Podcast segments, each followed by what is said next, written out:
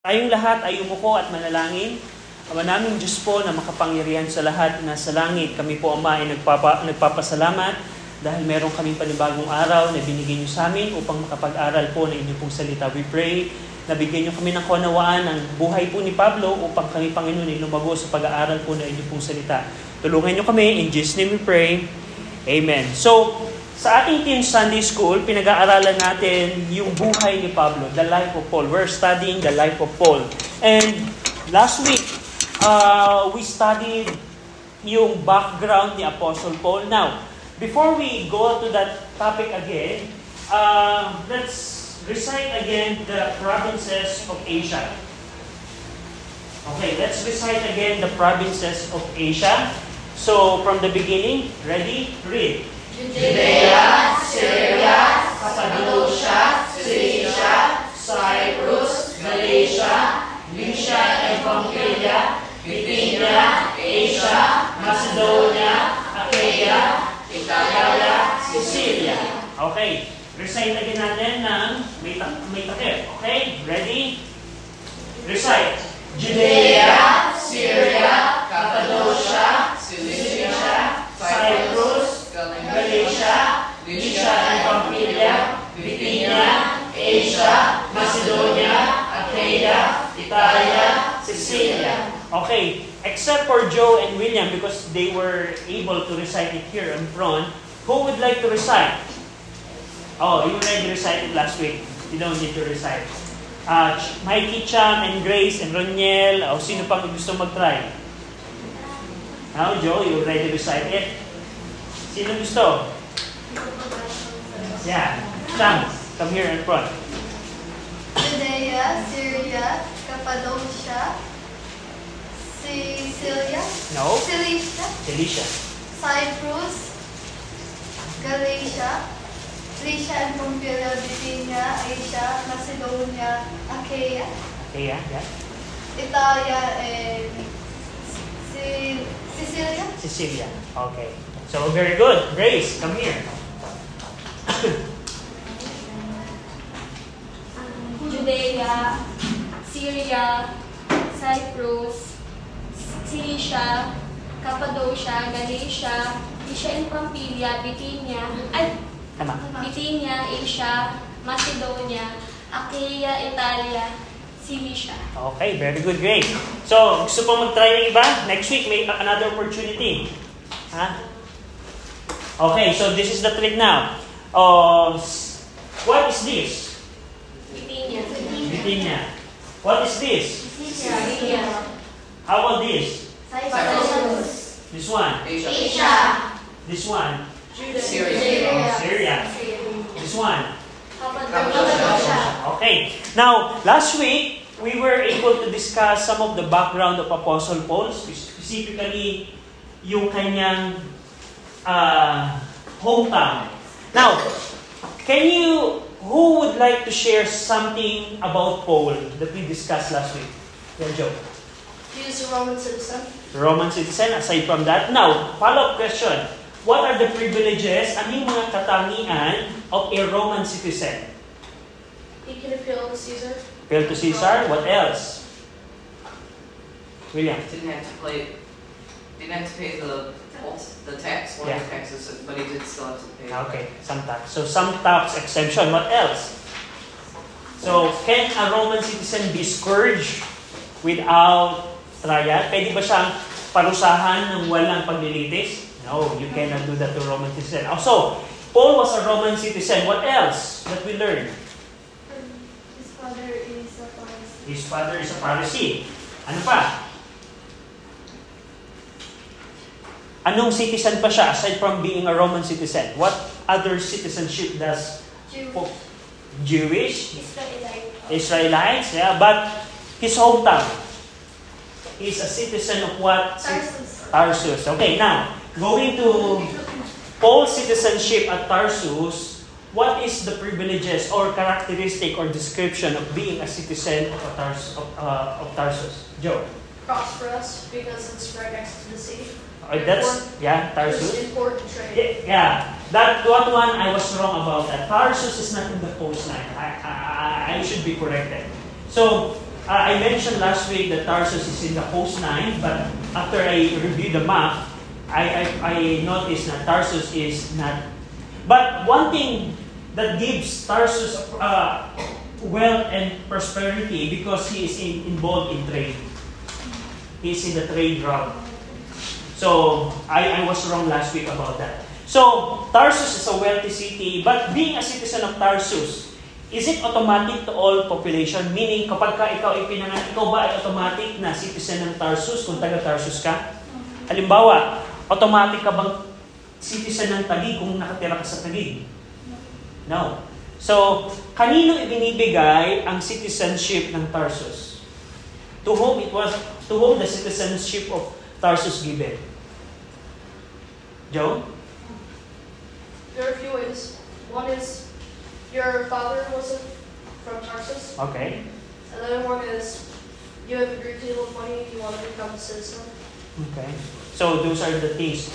But, last week, nakita natin, kapag ka citizens ka ng Tarsus, not all the population are citizen Tarsus.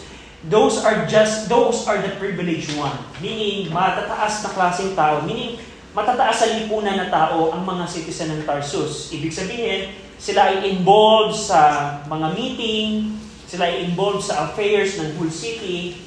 Now, with the question of William last week, I remember that William asked, can a Roman citizen lose his citizenship? Yes, you can lose it. Una, if you don't want to participate to the army. If you are able man and you don't want to participate sa army nila, for example, you hurt yourself intentionally so that you cannot serve to the army, you will lose your citizenship. The second one is um, there's a, there are three instances, uh, but the thing is you can lose it. So uh, one of the example is if you intentionally disarm yourself so that you cannot join the army. And, and the, the, the answer to this is, to, to William Ann's question is, you can lose your Roman citizenship. And all the privileges that comes with it. So, now, today, uh, so last week nakita natin na si Paul ay Jew. Paul is a Jew, he's a son of a Pharisee. Nakita din natin yung kanyang mga pinsan, yung kanyang mga kamag-anak. We talk about that. But today, the focus of our study today is Paul's education. So, tandaan nyo, the education system that Paul had is different from the education that we have in our time right now. Now, dito sa Pilipinas, dito sa Pilipinas, ang edukasyon natin, anong edad tayo nagsisimulang mag-aral? Six, kindergarten or daycare. And then grade 1, anong edad? Seven. And then grade 1 hanggang grade 12. Pagkatapos mo mag-grade 12, papasok ka ng college, 4 years bachelor degree. Ganun ang sistema ng pag-aaral in our our community, in our time. Pero, I want you to notice na yung type of education that Paul had is different from our time. Now, um, bigyan ko ng copy. So, share na lang kayo. And then, bilang,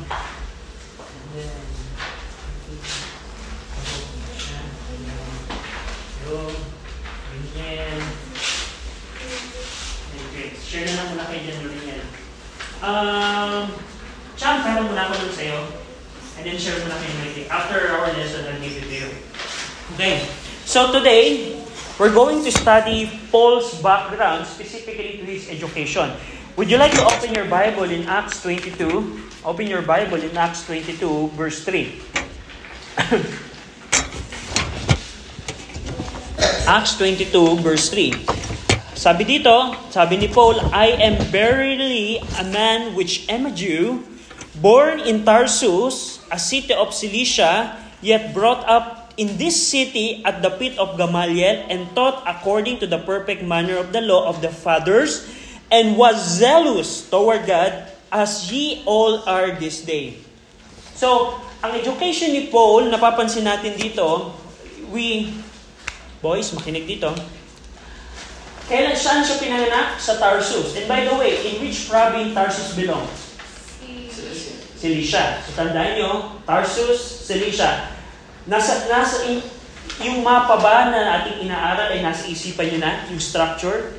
So kailangan, uh, the map that we are reciting should be in your memory already. So that when we say Tarsus of Cilicia, you figure it out, oh, it is in that part. So, don't forget that. Now, Paul was born in Tarsus, a city of Cilicia, but pansinin nyo in verse 3, Paul said, yet brought up in this city. Which city is it referring? Yung city na tinutukoy doon ay hindi yung Tarsus, but the Jerusalem city. In this city, according sa context. Paul was born in Tarsus, but, but was brought up, meaning, uh, the word brought up meaning lumaki or lumago or natuto. Brought up or, or nourished or established in Jerusalem. So, even though na Paul was born in Tarsus, he was brought up in Jerusalem, meaning he was established, he learns a lot of things in Jerusalem. Because sa kanyang education, there are two types that Paul, two types of education Paul had. Meron dalawang klaseng pag-aaral ang nakuha ni Pablo sa kanyang buhay. Tandaan niyo yung dalawang bagay na kanyang pag-aaral. Una, he learned like any other Jewish boy.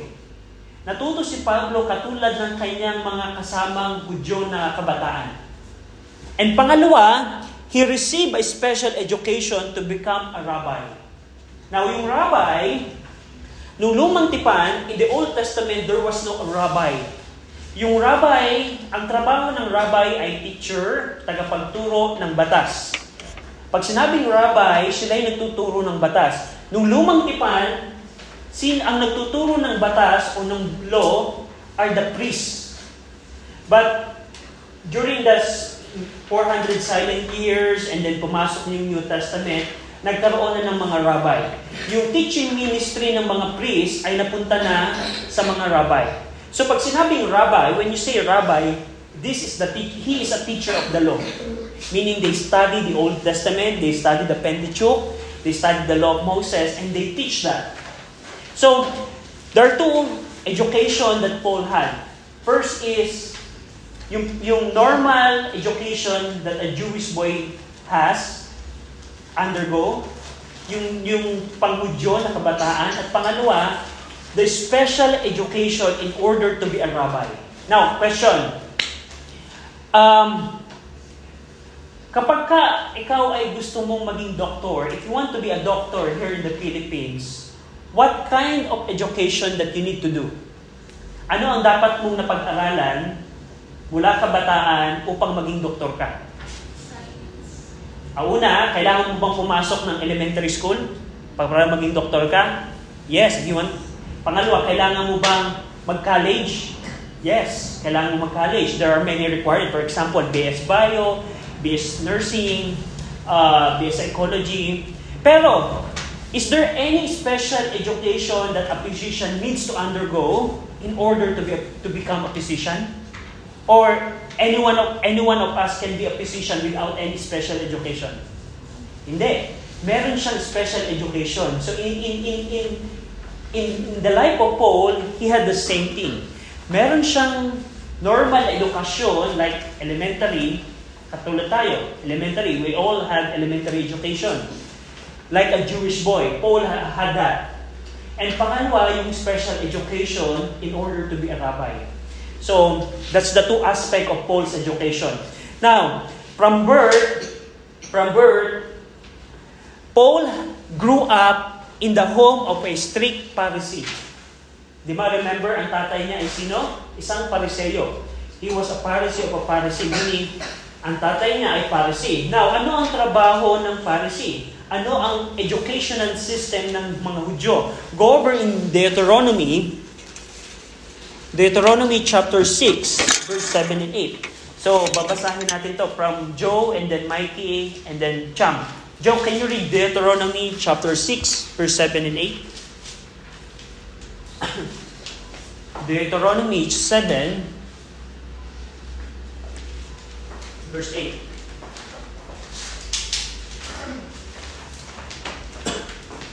Nakita, have you seen it, Joe? Can you read it? Deuteronomy 7, verse 8. 6.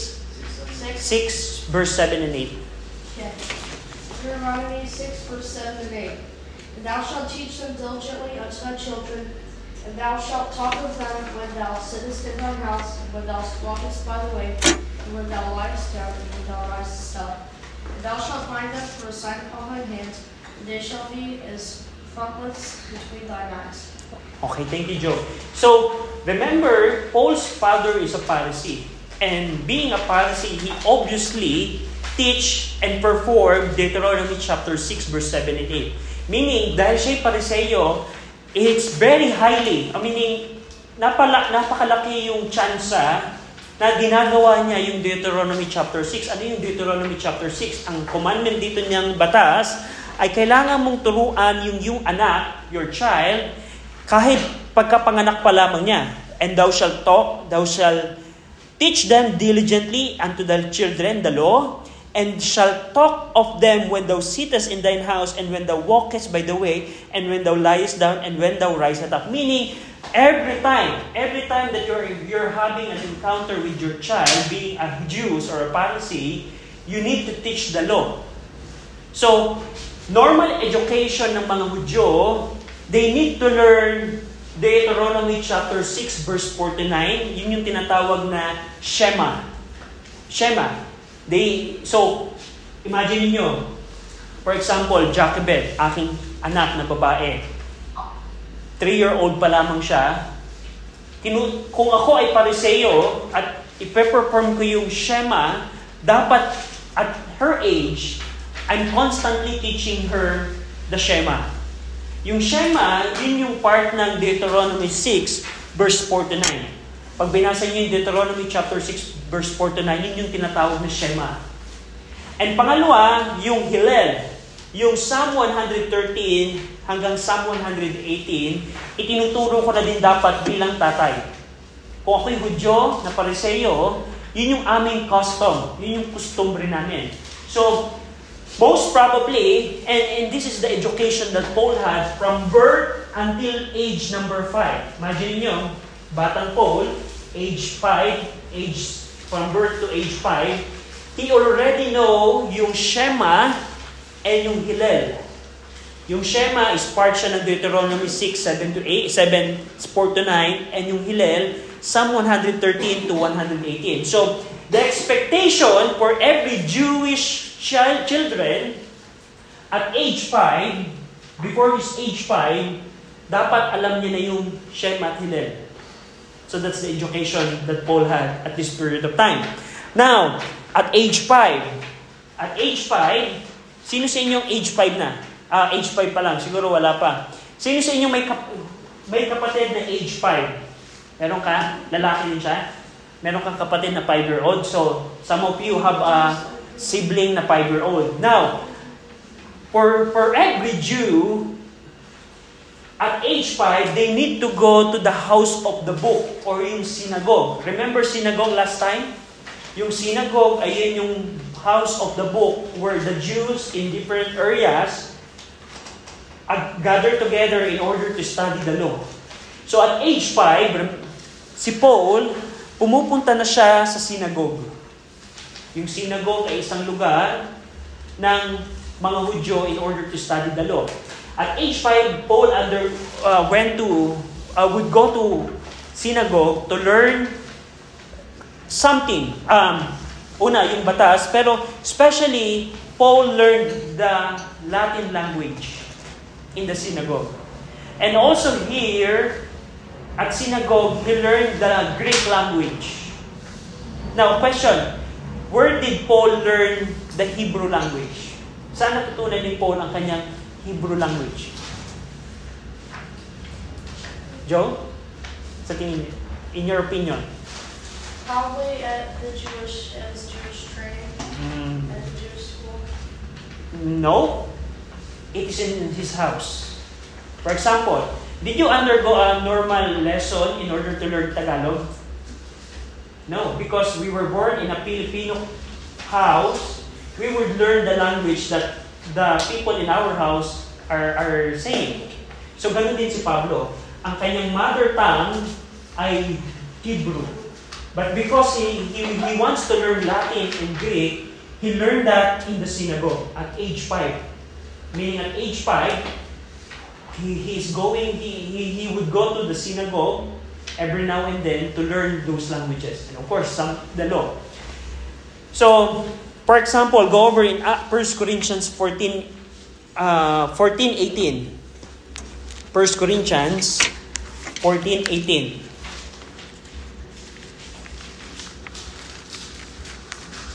First Corinthians 14, 18. Ah, Mikey, can you read it? Pag nakita mo na, 1 Corinthians 14, 18. First Corinthians 4:18. I think I thank my God I speak with tongues more than you all. Okay, I speak, sabi doon, I speak with tongues more than ye all. So sabi niya sa Corinthian church, marami akong language na alam. I learned a lot of language than you.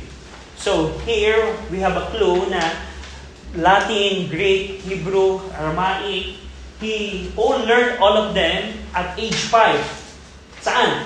In the synagogue environment. Okay. At age 10, at age 10, sino sa inyong 10-year-old na? O, 10-year-old. 10-year-old ka na din? 10-year-old. So at age 10, the other education that Paul undergo, underwent, uh, undergo, ay he, he would attend the, the school of the Mishnah. The school of the Mishnah. Yung Mishnah, siya yung explanation of Talmud. Yung Talmud, hindi siya Bible. Yung Talmud, ito ay compilation ng ancient teaching regarded as sacred and normative by the Jews. Yung, yung mga Hudyo right now, yung Judaism, hindi, hindi lang lumang tipan ang kanilang hawak. Ang mga Jews right now, at yung unang, yung unang panahon, they, they are not just using the Old Testament. They are also using Talmud. Yung Talmud, siya yung collection ng mga tradition, siya yung collection ng mga uh, oral laws ng mga Hudyo that are outside the Bible. So, imagine niyo, ang isang Hudyo, he's, he's not only required to know the Old Testament, he's also required to learn Talmud o yung tinatawag na Mishnah. Mishnah. At at age 10, Paul undergo that kind of education. He would go to the house of Mishnah where he would learn Mishnah or Talmud.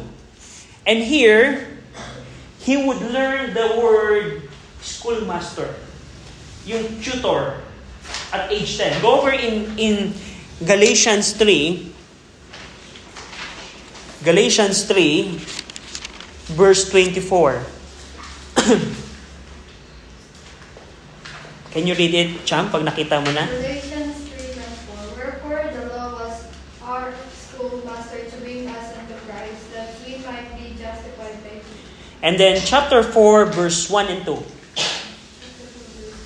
Now I say that that the hearer, as long as he is a child, differ, differeth nothing from a servant, though he be the Lord of all, but is under tutors and governors until the time appointed of the Father. Okay, napansin niyo yung schoolmasters and tutors. Yun ay natutunan ni Paul at age 10. Because at age 10, under the school of Mishnah, he would have a tutor or schoolmaster. And naaral nila, not only the law, they study Talmud as well. So yung Mishnah. And here, at age 10 as well, at age 10, he would, every Jew should have a practical skill. At age 10, ang mga Hudyo ay tinuturuan na ng mga practical na kakayanan. Here, at age 10, he would also learn his father's trade. Yung trabaho ng kanyang tatay. So, hulaan nyo, ano kaya ang trabaho ng kanyang tatay? Do you think ano yung trabaho ng, ni, ng tatay niya? Tent maker. The occupation of his father would probably be a tent maker as well. Because at age 10, the custom of the Jews, they need to study their, the, the, their father's skill or occupation. Now, kaya at age 10, Paul would learn tent making. Sino sa inyo maalam maggawa ng tent? Sino sa inyo nakapag-camping? Who, who, who, who among you already had camping? Ako, nung ako'y bata, I had camping sa Boy Scout. Pero yung tent na ating panahon ay iba sa tent ni na Paul. So it's a different kind of tent. So, but the thing here is, merong practical skill si Pablo na pwede niyang paggawing trabaho. Now, for example, right now, um, ano bang practical skill in our time? Halimbawa, who, who from you knows how to make a, a basket? I mean, basket from, from raw materials na dahon ng mga ano, si Cham, alam siya. So dahil alam ni Cham gumawa ng basket, she knows how to make basket, pwede niya itong gawing trabaho. Halimbawa, si Cham, sabi niya, oh, uh, hindi na lang ako papasok, mag-ano na lang ako, magtatrabaho, magbebenta na lang ako ng basket. So, by selling basket, meron siyang earning. At yun yung kanyang practical skill. But in the case of Paul, meron siyang practical skill which is tent making. Now, at age 10 niya yun matututunan. Yung tatay niya sa kanilang tahanan, his father teach taught him tent making process. Now here, dahil during that time, every Jewish boy was expected to have a trade. Now, Acts 18.3. Go over in Acts 18.3. Acts 18.3. William, can you read it? After? Because he was in the same craft, he abode with them and wrought. For by their occupation they were companions. Okay. Another verse is Acts 20.34. Uh, Reniel, pakibasa ako. Acts 20.34. Yeah, ye yourselves know that these have, have ministered unto my necessities and, and to them Okay, thank you Reniel, thank you William. In Acts 18, we know that Paul knows how to do tent making. So, question, which part of his life he learned tent making? At age 10. Okay, yung tatay niya ang nagturo sa kanya, oh, Paul, this is how you make this is how you make tent. And then at the later part ng buhay ni Pablo, he used that skill for his living. Katulad ng binanggit niya in Acts 20, sa Ephesus, sabi ni Paul, hindi ako umasa sa, sa sinuman ng paupang ako ay bigyan ng, ng mga pangangailangan. Nagtrabaho ako. So Paul had occupation. Yes, he is a missionary, but at the same time, in order to support his his living, his his needs, he he he he went to tent making business. So, kailan niya natutunan yon At age 10. Okay, so don't get confused. Birth, yung yung Shema and Hillel, at age 5, synagogue, yung languages, natutunan ni Paul ang languages at age 5. At age 5, as early as that. Age 10, practical skill, tent making. And also at age 10, Tapos na po to. Sige, okay lang. Sige, tuloy na. Thank you. Bye ate. Antay mo na lang kami dyan. Okay. So, at age 10 as well, dito, probably, yung tatay ni Paul would circumcise him, part of the Jewish culture, circumcision, and teach him the law, meaning the law, the law of Moses, Pentateuch, and also teach him trade, which, which was, which, which was I mentioned a while ago. So at age 10, circumcision, the law, and then the trade. So, yan yung mga nangyari kay Paul at age 10. Okay? So, 10-year-old, imagine niyo Paul, 10-year-old boy, he already know yung Deuteronomy 6, Psalm 113 and 118 at age 5. At age 5, alam niya na din yung languages, probably, alam niya na yung Latin, Greek, Hebrew, and the Aramaic. Alam niya na ni Paul yun. At age 13, what what education ang kanyang papasukan? So, at age 13, he would have his bar mitzvah. Bar mitzvah. Yung bar mitzvah or bat mitzvah, ito yung age ceremony, the coming of age ceremony for Jewish boys and girls when they reach age 12 or 13. Itong ceremony nito, this ceremony marks the time when a boy or girl become a Jewish adult.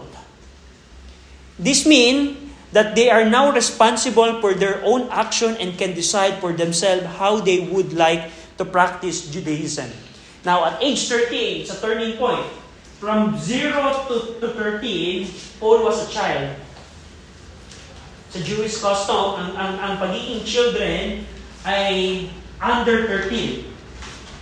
But when you become age 13, you will undergo bar mitzvah or the son of the commandment, yun ay ceremony to tell that a Jewish boy or girl is now adult.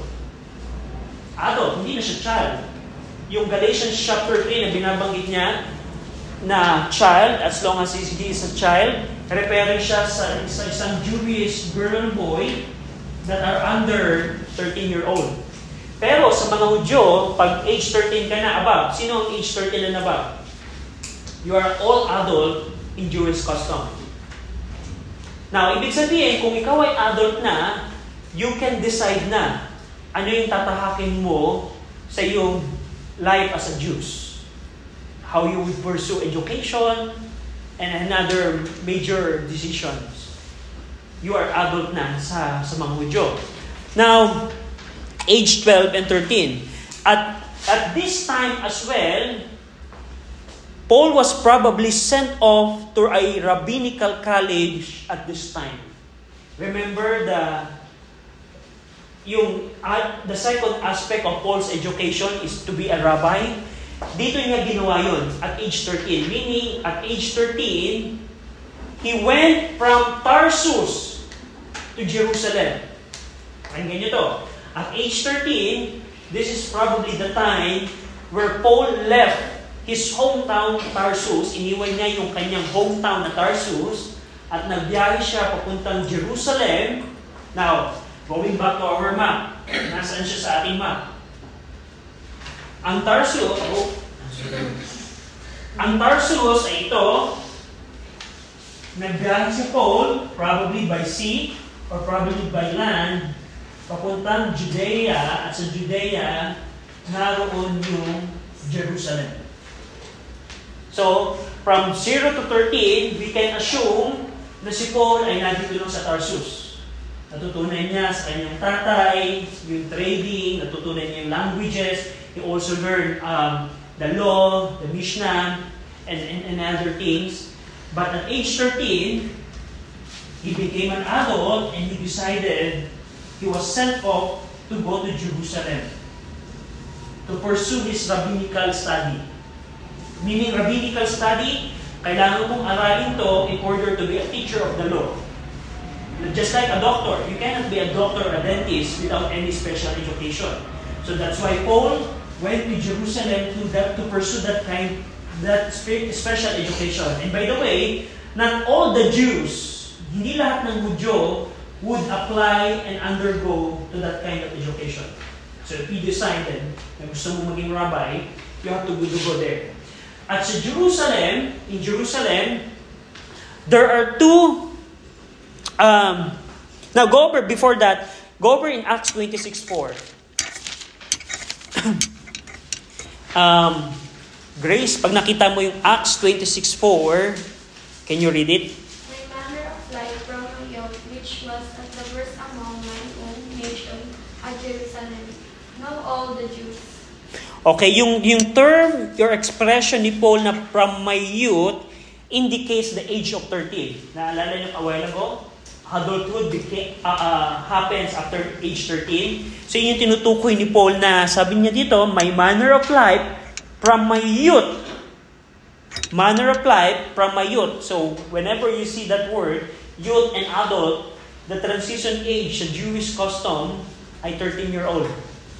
Okay? Now, in Acts 22.3, in Acts 22.3, which we read a while ago, going back in Acts 22.3, sabi doon, Acts 22.3, I am verily a man which am a Jew, born in Tarsus, a city of Cilicia. Tarsus, Cilicia.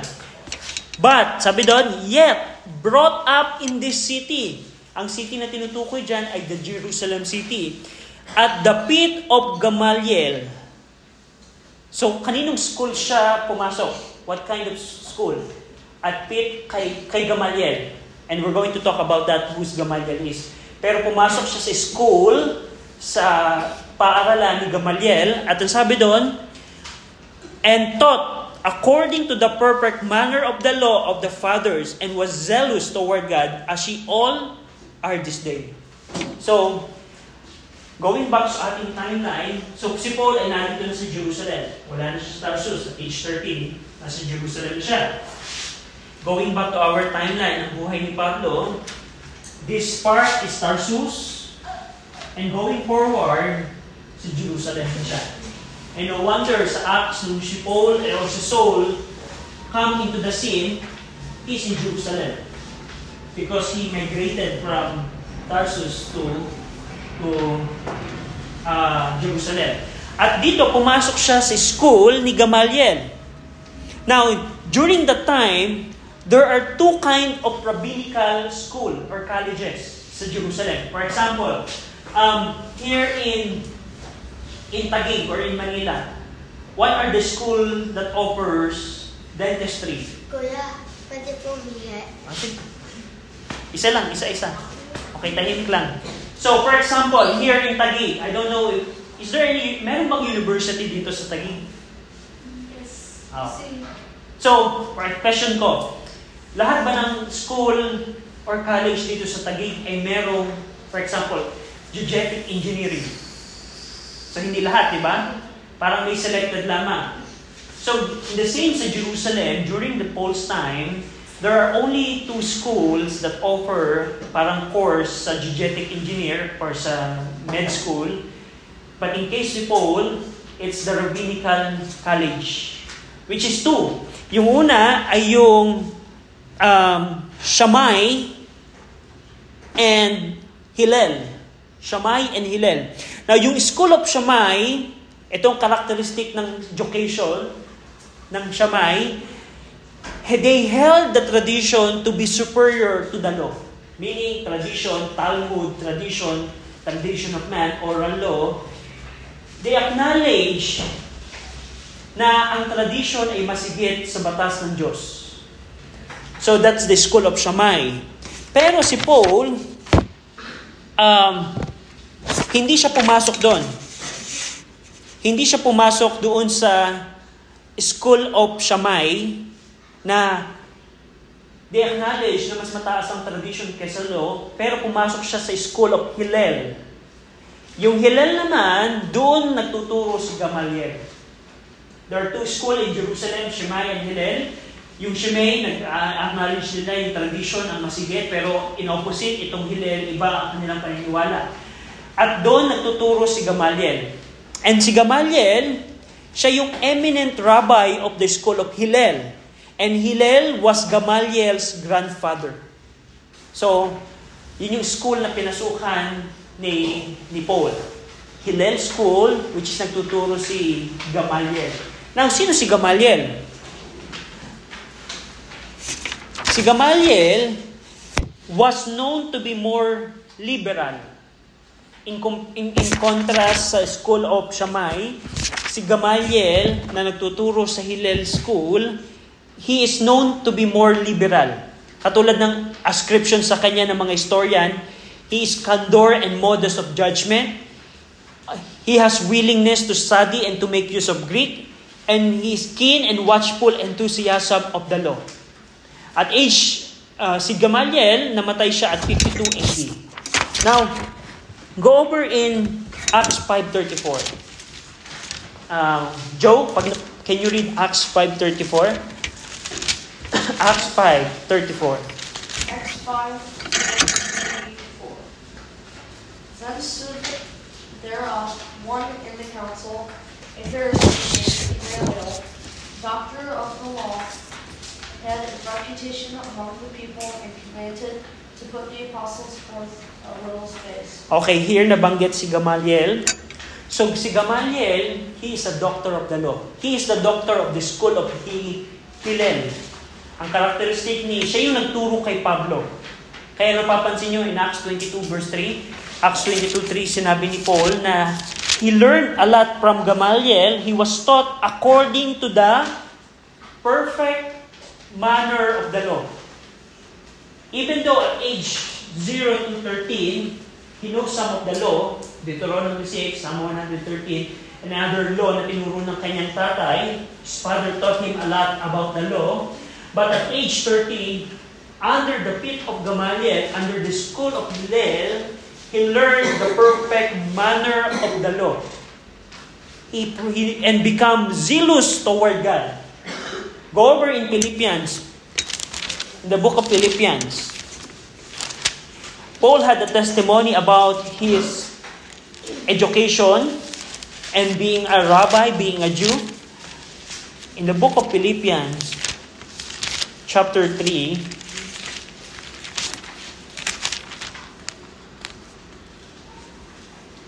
uh, verse number, um, Mikey, can you read verse number 5 and 6? Philippians 3, 5 and 6.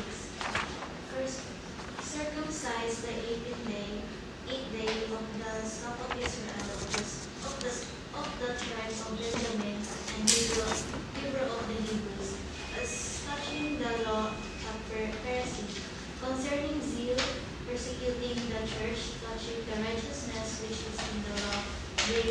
Okay, gusto kong pansin ninyo na sabi ni Paul, touching the righteousness of the law, I am blameless, Paul said. With regards to obeying the law, he was blameless. Meaning from cover to cover, Paul knew how to obey the law. Touching the righteousness of the law, he was blameless. Ang question, the question is, where did Paul learn that? Starting from age 13, under Gamaliel, who is the doctor of the law. He, he learned there the perfect manner of the law, the perfect way of the law. Meaning from, from Genesis 1 hanggang last chapter of Deuteronomy, Paul mastered that at age 10, 13 in the school of Gamaliel. And next week, at age 18, of course, tandaan nyo, so imagine niyo 13-year-old hanggang 18-year-old, naging, nag-aaral siya kay Gamaliel. The perfect manner of the law. At age 13, we'll see what happened next to Apostle Paul. So, do you have any question sa ating pag-aaral? Do you have any question, Joe? Yes. Do you know the other two ways that someone could become non-Roman citizen? The other two way, um, let me have that in my, I, I, I already browsed that. Okay. Give me, it's in my, uh-huh.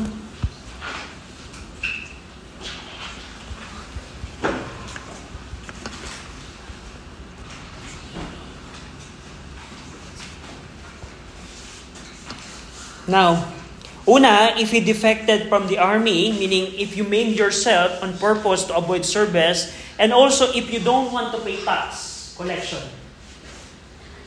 And if you, uh, if you do capital crime as well. So those are the examples where you can lose your Roman citizenship. For example, the Roman government uh, said you have to pay this tax, and you don't want to pay the tax, they will remove you as a Roman citizen. Okay? So, army, uh, crime, and then uh, tax. Any other else? You have any question?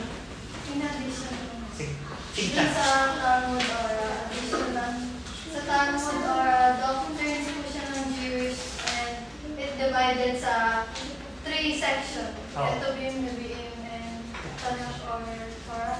Tapos yung ayun pong Talmud at saka or Old Testament.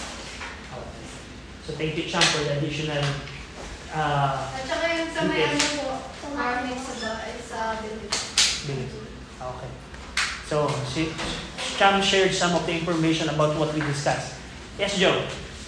Um, what what exactly happened to the bar mitzvah? What are, it's a ceremony. A Jewish ceremony wherein you pronounce that this boy is now adult. Uh, so, for example, in in in in um, in Filipino culture, uh, we don't have that kind of adulthood.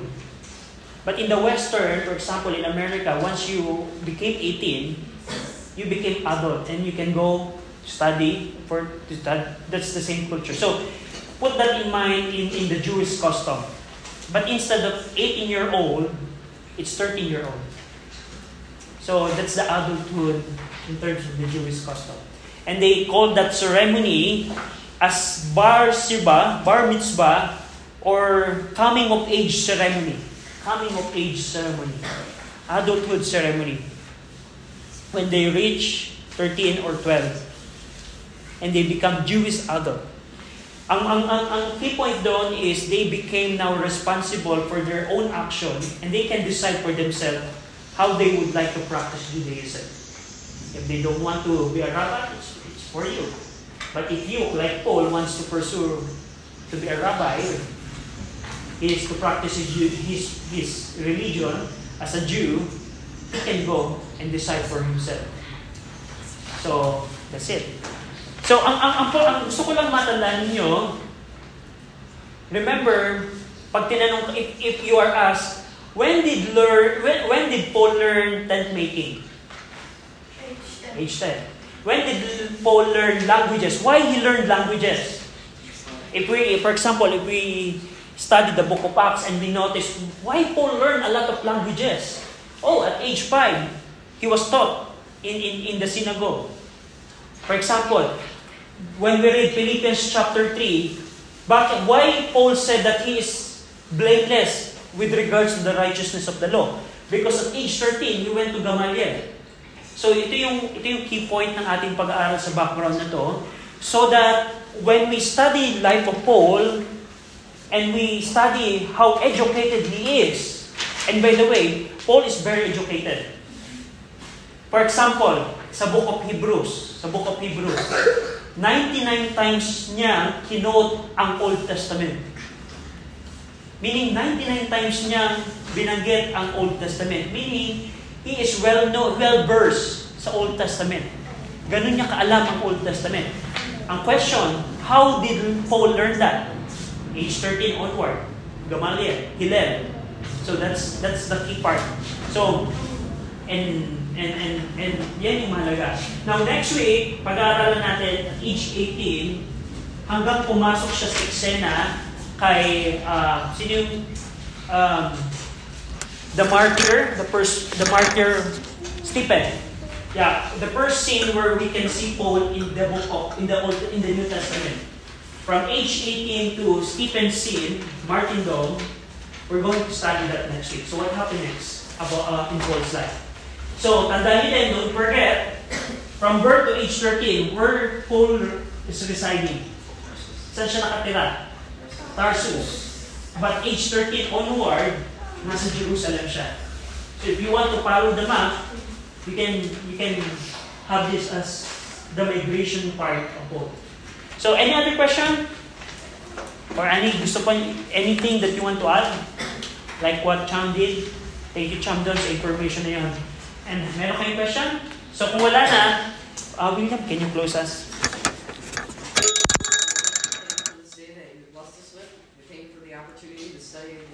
life of Paul. We thank you that Brother RJ is willing to teach it to us, and we're thankful that um, we're able to hear your word. Lord, I ask that you would help us to worship you in spirit and truth today, and I ask that you would fill Brother RJ and Dad with um, the Holy Spirit, and I ask that you um, we give you praise, honor, and glory in Jesus' name.